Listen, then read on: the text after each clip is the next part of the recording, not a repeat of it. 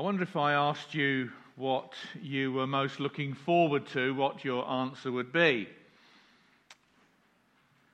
I wonder if I asked you which horizon in your life guides and sets the course of your life, what your answer would be. Is this a prayer that you pray very often? Uh, it's the last prayer in the Bible. He who testifies to these things says, Yes, I am coming soon. Here's the prayer Amen. Come, Lord Jesus. Are you longing for the day when you can say, in the words of Psalm 118:26, Blessed is he who comes in the name of the Lord? Because according to Jesus, you see him coming on the clouds of heaven with power and great glory. In the meantime, between now and when Jesus returns, do you know what to expect of life? Do you know what life is going to be like this between this moment and when Jesus returns? Do you agree that if we know how to read the signs of the times from Jesus' perspective, we will be well prepared and empowered to keep on keeping on to the end? Because I think it's true, is it not? Forewarned is forearmed. As we prepare to celebrate Jesus' first advent, the New Testament would also encourage us to focus on his second advent, which is what we'll be doing tonight and, God willing, next Sunday evening. What I want to do this evening um, I'd like to waggle on the contextual T for a moment. We understand the, if we, to read uh, Matthew 24, 25 correctly, and to avoid drowning in Lake Potty speculation, we need to understand the context of what Jesus was saying. So, the slide behind me is a bit technical. Some of you like techie stuff. The rest of you, God bless you, hang on in there, you'll be fine.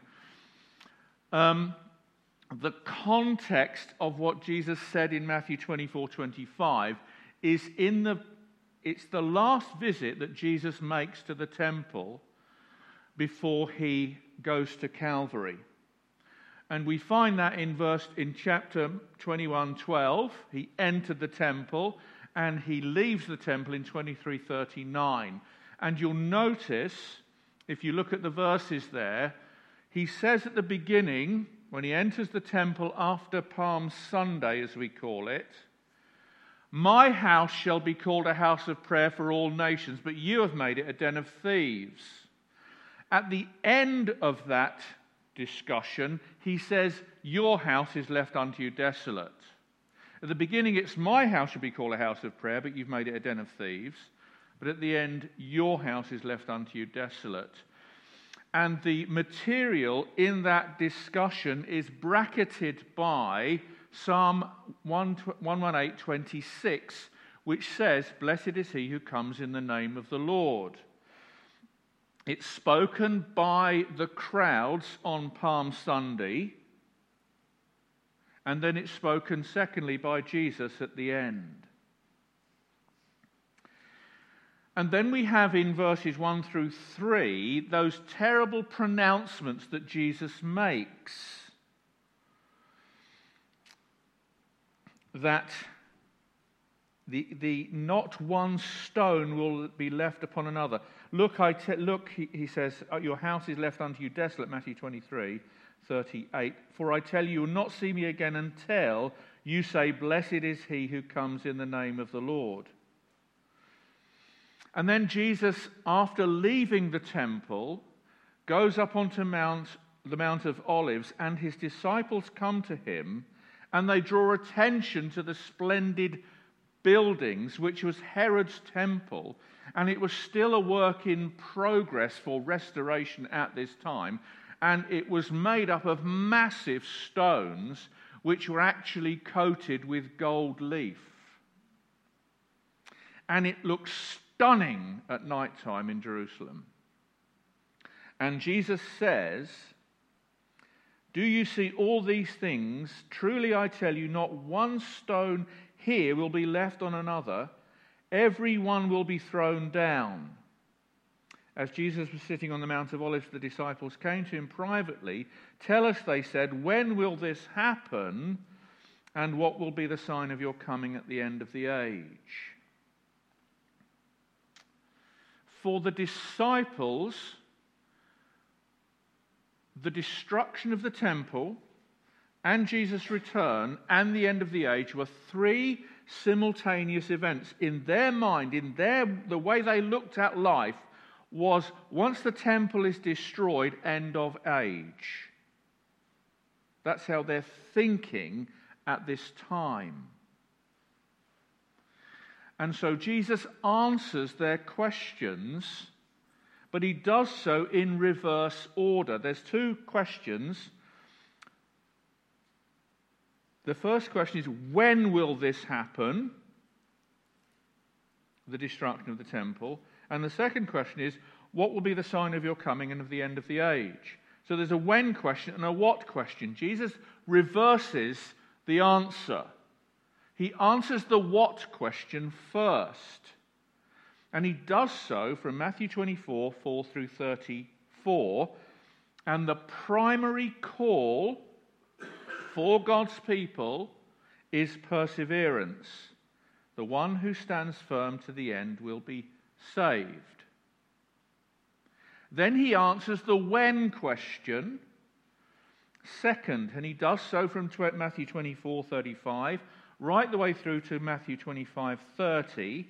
And the two primary applications are you need to be ready because you do not know when he's coming back. It could be tonight. And you need to be faithful because it could be a long time. You don't know. Readiness and faithfulness are the marks of what it means to be ready and faithful in answer to the when question. That's why I t- put that quote in Who then is the faithful and wise servant? And the final statement he makes in 25 31 through 46 is then, Judgment Day. And when the Son of Man returns, there are three things that are noted in that passage. He will sit, he will separate, and he will pass sentence. So that's how Jesus answers the questions that the disciples ask. What I want to do this evening is look at with you at the what question. Now, he gives enough clarity in answer to the what question that we are able to read from Jesus' perspective the signs of the times in which we are living, and he calls us to learn the lesson of the fig tree. So I want us to learn the lesson of the fig tree tonight. We're going to be thinking about the lesson of the fig tree. But he also, in the when question, leaves unanswered questions. And I want to, God willing, deal with the when question in a bit more detail next Sunday evening. So let's think about the what question. What is the lesson of the fig tree? And I've put the, the text there from uh, um, Psalm 118 26 up there on the screen for you because that's an incredibly important psalm. Um, in, and Jesus applies this psalm to his own return in glory. But what is the lesson of the fig tree? Look at verse 32. If you're following, have your Bibles with you, please. Matthew 24 32. Now learn this lesson from the fig tree. As soon as its twigs become tender and its leaves come out, you know that summer is near. So that's how you read the fig tree. Twigs get tender, leaves come out, summer is near. Even so, when you see all these things, and we're going to think about these things that he's spoken about, when you see all these things, you know that it is near, right at the door. So, the lesson of the fig tree is to see all these things from Jesus' perspective and so learn to live well and serve well until he comes. Now, the lesson of the fig tree is a lesson in four parts. There's one lesson and it has four parts to it. Part one, deception, will be rampant and increasingly rampant between now and when Jesus returns. So watch out that no one deceives you. Part two of the lesson of the fig tree is therefore this distress. Therefore, see to it that you are not alarmed. Part three of the lesson of the fig tree is desertion or apostasy. But the one who stands firm to the end will be saved. Part four of the lesson of the fig tree is deliverance.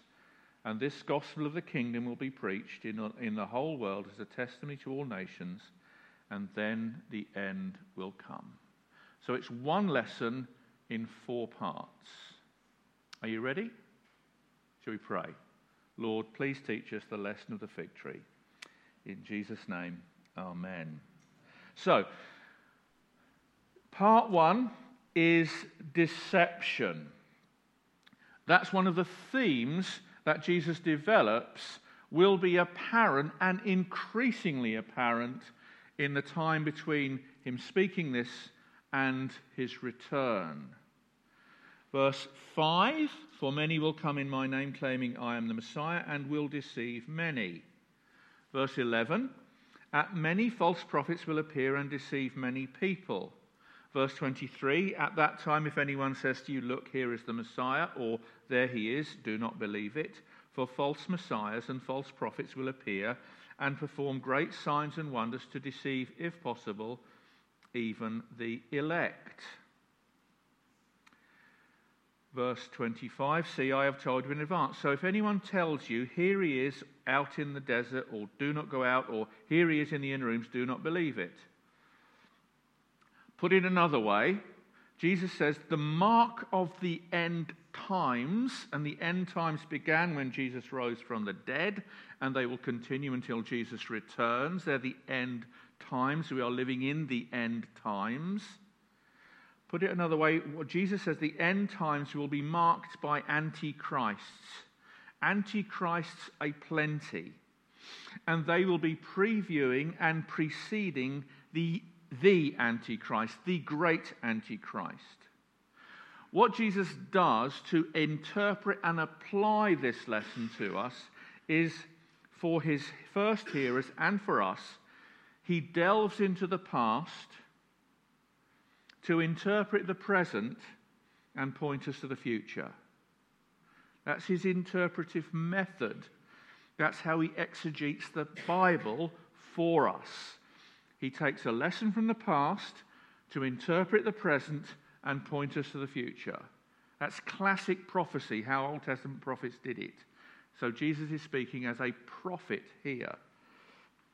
He talks about in Matthew 24 15 when you see the abomination that causes desolation, spoken of by the prophet Daniel.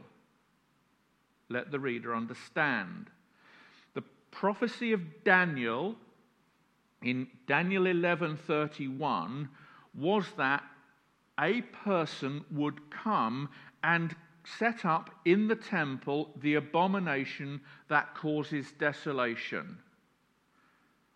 That happened in AD, sorry, in BC, 21, between 215 and 164, under the name of a ruler, a terrible tyrannical ruler called Antiochus Epiphanes. That actually happened in history in fulfillment of the prophecy that Daniel gave. So that in their minds, these disciples would have known about what Antiochus Epiphanes did. He set himself up, he set a pagan altar up in the temple, sacrificed pigs on it, and proclaimed himself to be God manifest. That's what Antiochus Epiphanes actually means. And that would have been in their minds, literally a couple of hundred years before Jesus appeared. So he's going to delve into the past and say, what happened in the past is going to repeat again. I want to interpret the present from what has happened in the past. And in Matthew 24 15, he talks about the, the future when you see when you see the abomination that causes desolation. You are going to see it again, he says. You will see the abomination that causes desolation again. It's happened then, it's going to happen again. And he's talking about the Emperor Titus Caesar, who in AD 70 invaded Jerusalem and destroyed the temple and set himself up and declared himself to be God and ransacked and destroyed the temple. That's why they threw the stones down so they could get the gold off it. So he's, he's delving into the past to interpret the present. Now, in 1 John 1:15, the apostle John, under the inspiration of the Spirit, says, "Many antichrists have come." And there were many, many false prophets and many, many false Christs that were around at that time, and that has been the steady state. And all of them point towards the great final man of lawlessness, the Antichrist, that is yet to be revealed at a future date. Spoken of again by the Apostle Paul under the inspiration of the Spirit. You can read about what Paul teaches about this person in 2 Thessalonians chapter 2 verses 1 through 12. So, what Jesus is teaching us between my resurrection and my return, the present final days, the end times, will be marked by deception. An increasing intensity of deception will be the norm. So, watch out that no one deceives you. And he's told us how to avoid it. He's told us in advance that these things will happen, 24, 25. And he's also told us, crucially, how we will recognize him on his return, how we can spot the charlatan from the real Messiah, how we can distinguish between, deter, how we can discern between the false Messiah and the true Messiah. And that's what he teaches us in Matthew 24, 26 through 31. So if anyone tells you there he is out in the desert, do not go out there. Or here he is in the inner rooms, do not believe it. Why? For as lightning that comes from the east is visible even in the west, so will be the coming of the Son of Man. My return, says Jesus, will be unmissable. It will be completely unmissable. You cannot miss it. For as the lightning comes from the east, is visible even in the west, so will be the coming of the Son of Man. And he talks about the prophecy of Isaiah. Immediately after the stress of those days, the sun will be darkened, the moon will not give its light, the stars will fall from the sky, and the heavenly bodies will be shaken. Then will appear the sign of the Son of Man in heaven. And who will see? All the peoples of the earth will mourn when they see the Son of Man coming on the clouds of heaven with power and great glory.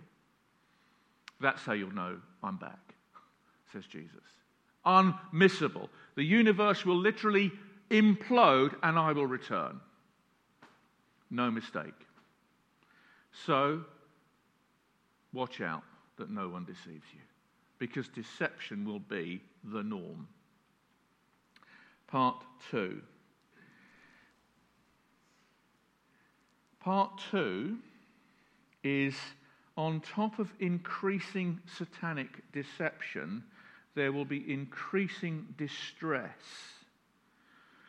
If you're using the authorized version or the New King James, it translates the word tribulation.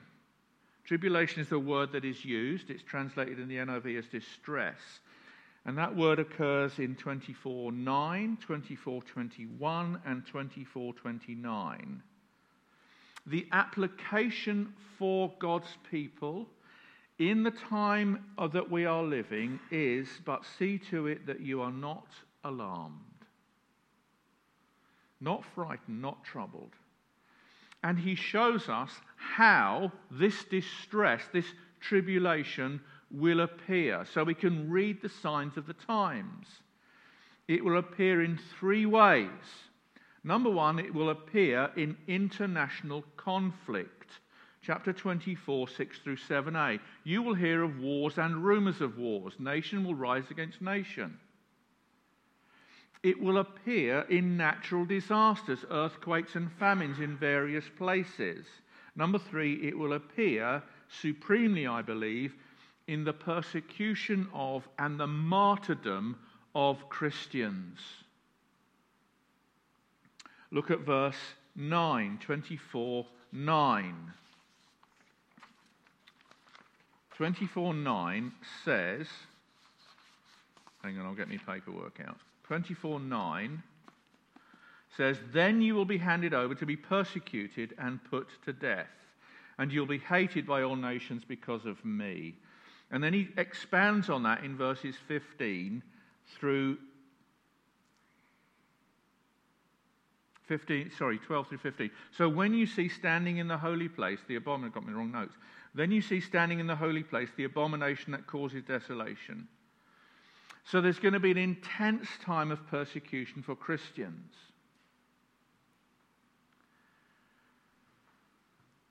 And we are not to be alarmed because of how Jesus interprets this tribulation to us because he puts God's perspective on the tribulation.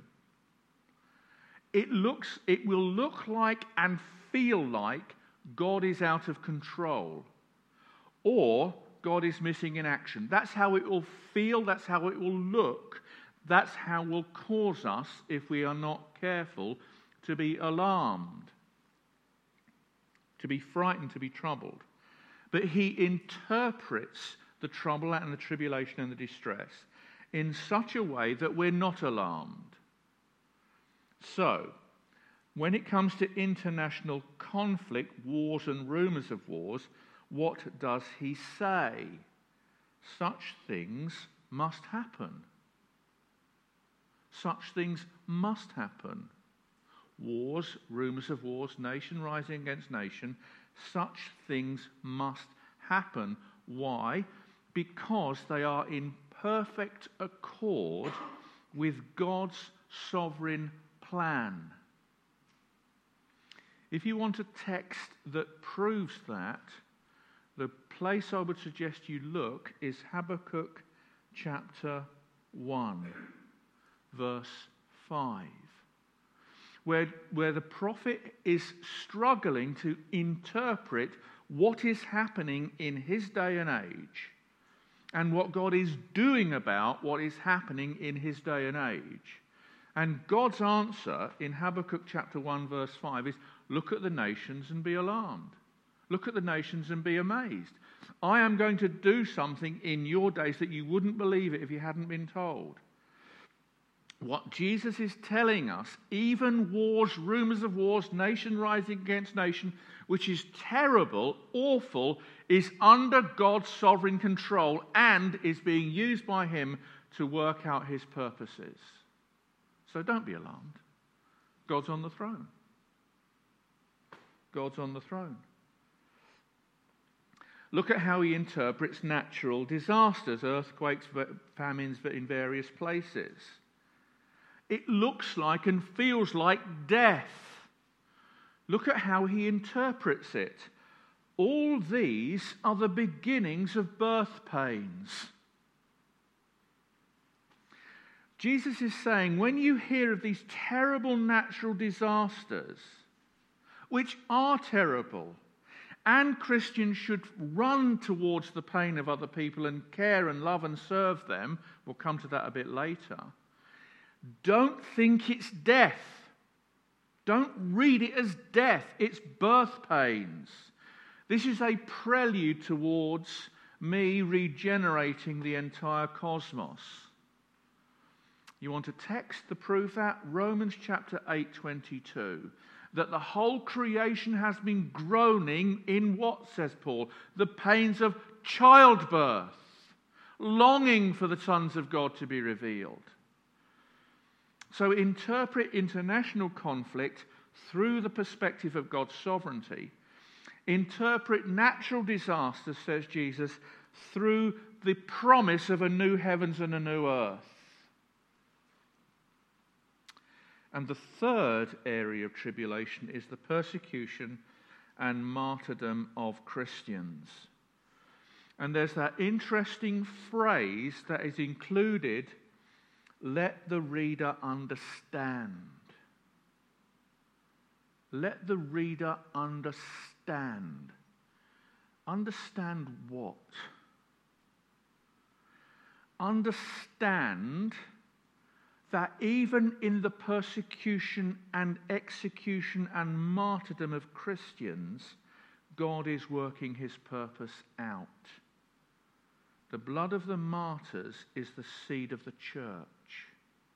In Revelation chapter 6, verse 11, where we hear the souls of those who have been put to death because of their faith, and they cry out, How long, O Lord? tells them to rest until the full number of those who were to die for their faith have been accomplished. God has chosen some of his people to pay the ultimate price of their own life for his glory and the proclamation of the gospel. Let the reader understand. So, part two of the lesson of the fig tree that Jesus is teaching us is that in these days there will be increasing distress and increasing tribulation. But see to it that you're not alarmed. Part three.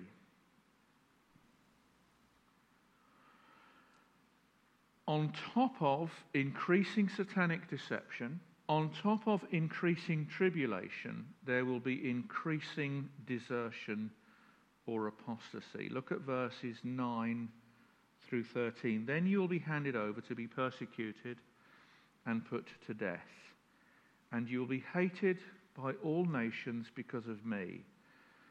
At that time, many will turn away from the faith and will betray and hate each other and many false prophets will appear and deceive many people. Because of the increase of wickedness, the love of most will grow cold. But the one who stands firm to the end will be saved. The shocking reality that Jesus prepares us for is that as the persecution of Christians intensifies, and it is intensifying, it will literally shake down the church. When we're testing something in engineering, we shake it down to, make, to see what's real and what will last. This is a massive shakedown for the church that's happening. And it will be heartbreaking and terrible to see many will turn away from the faith. Many will turn away from the faith. And have we not, in our small way, seen, even in our day, Christians turn away from the faith? Either seduced by money, sex, or power, or where the heat comes on in the, uh, when, when persecution arises, they literally have been sifted like chaff from the wheat.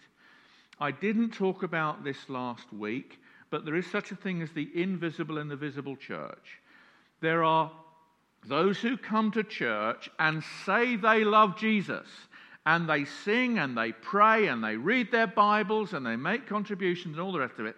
And there's that terrible verse in Matthew 7 where Jesus says, Many will say to me on that day, Did we not? And they've got a very impressive CV. And Jesus says, Depart from me, I never knew you. But he's also telling us here that when persecution comes, it will sort the wheat out from the chaff. Many will turn away from the faith. Let me just say something by way of sort of pastoral application at this point. I want you to be crystal clear. You cannot lose your salvation. Once in him, in him forever, thus the eternal covenant stands.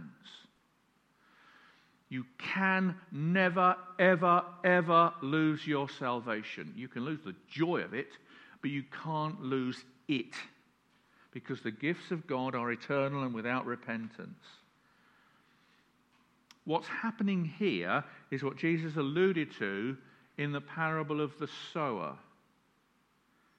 They receive the word with gladness, but when trouble or persecution comes, they fall away because they're not the real deal. 1 John 2 talks about this as well. They went out from us because they were not of us. They're false Christians. They're shaken out when persecution comes. But it gets worse than that. They not only turn away from the faith, but they will betray and hate each other. That's a terrible thing, isn't it, to consider? Having turned away from the faith, these false Christians will turn on their former family and betray and hate one another. And it gets worse. Verse 12 And because of the increase of wickedness, the love of most will grow cold. Jesus is saying not every Christian will desert the faith and betray their former family, but the love of most will grow cold.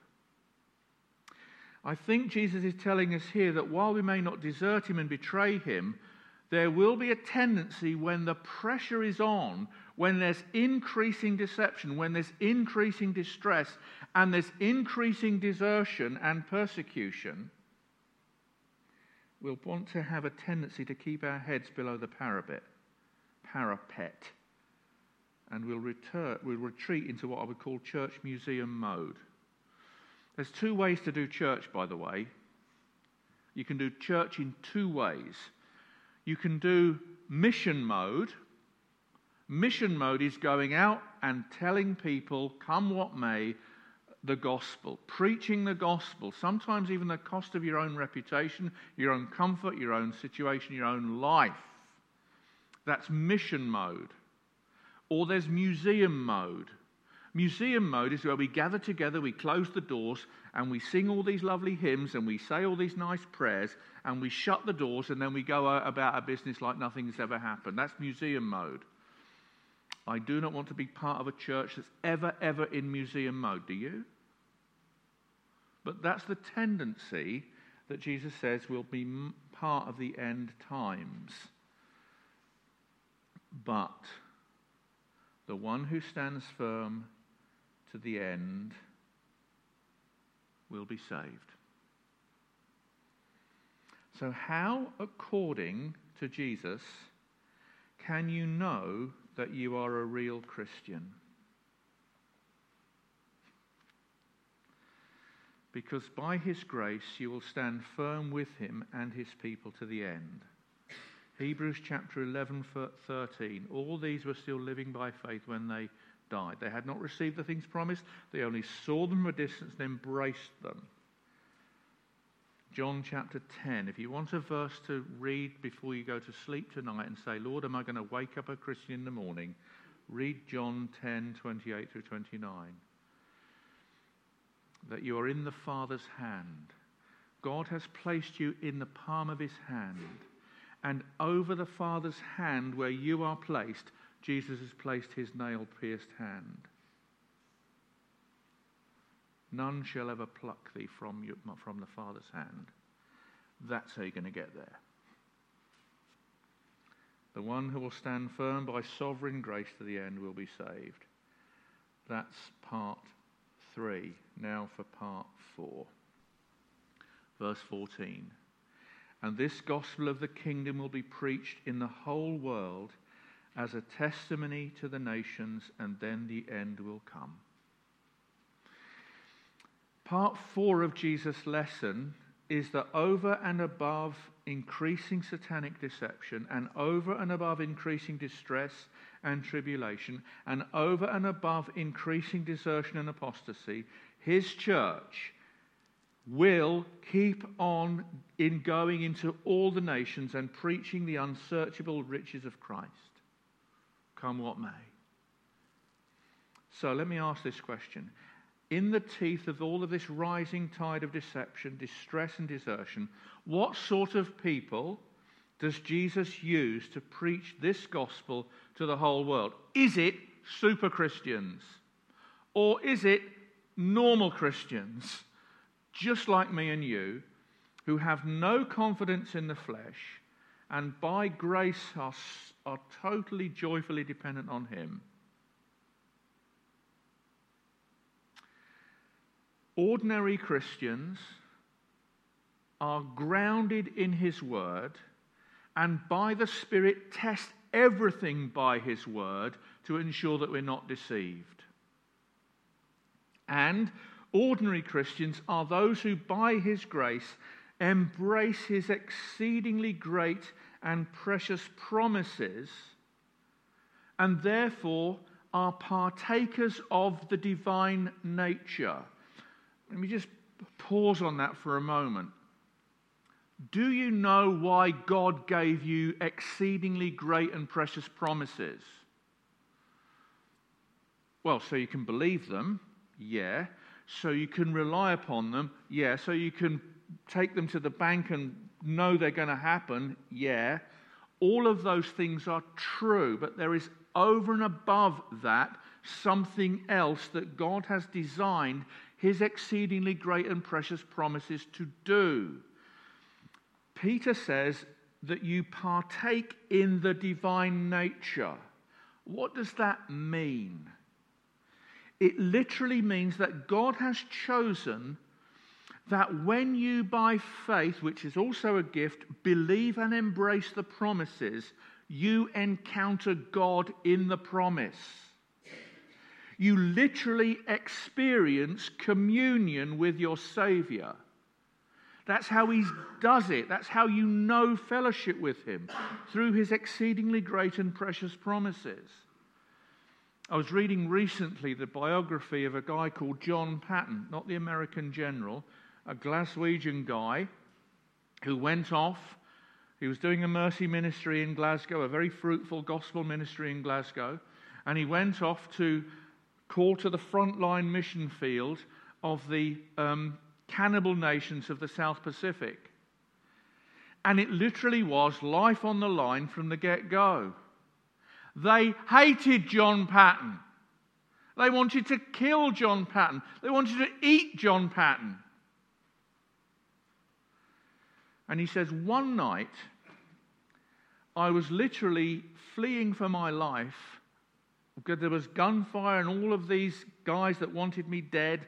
And some of my friends were trying to hide me, and, and I shinned up a tree.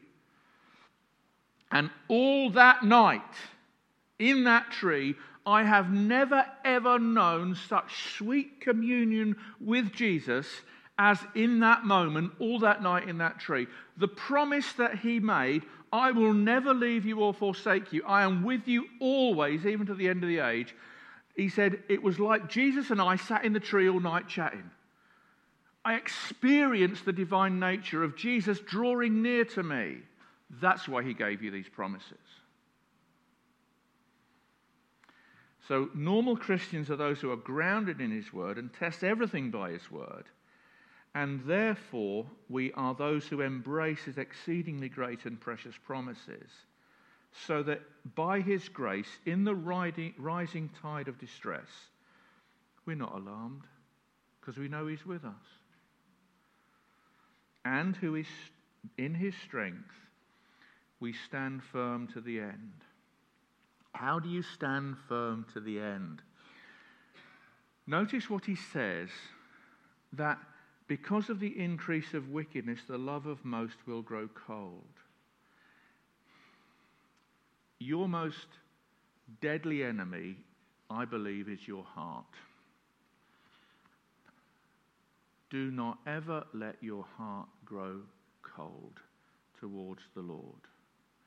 Increasing wickedness is one of the ways your heart will grow cold towards the Lord because you won't understand what's going on, because you haven't embraced His exceedingly great and precious promises, you haven't filtered and processed His word through your heart, so your heart grows cold. Never, ever, ever become dissatisfied with the unfailing love of God. Psalm 118 starts with the, the enduring, the, good, the, the goodness of God, the enduring, ever enduring love of God. It ends with it. You need to pray. Let me urge you to pray as at the members' meeting. Lord, satisfy me in the morning with your unfailing love. You need to be saturated and overwhelmingly delighting in his unfailing love. That's how you stand firm to the end. That's how you guard your heart against growing cold. And it's those sorts of Christians that God will use in the preaching of the gospel to the whole world. Is this you? And this gospel be, of the kingdom will be preached in the whole world as a testimony to all nations, and then the end will come. Blessed is he who comes in the name of the Lord. Let us pray. Father, how we need to learn and relearn the lesson of the fig tree so that we are not alarmed, so that we stand firm to the end, so that our hearts grow increasingly warm and hot towards you. Grant us all the privilege and the pleasure of learning and relearning the lesson of the fig tree so we are prepared for and longing for your return when we will say, when the skies burst asunder, Blessed is he who comes in the name of the Lord. We pray in Jesus' name. Amen. He will hold me fast, for my Saviour loves me so. He will.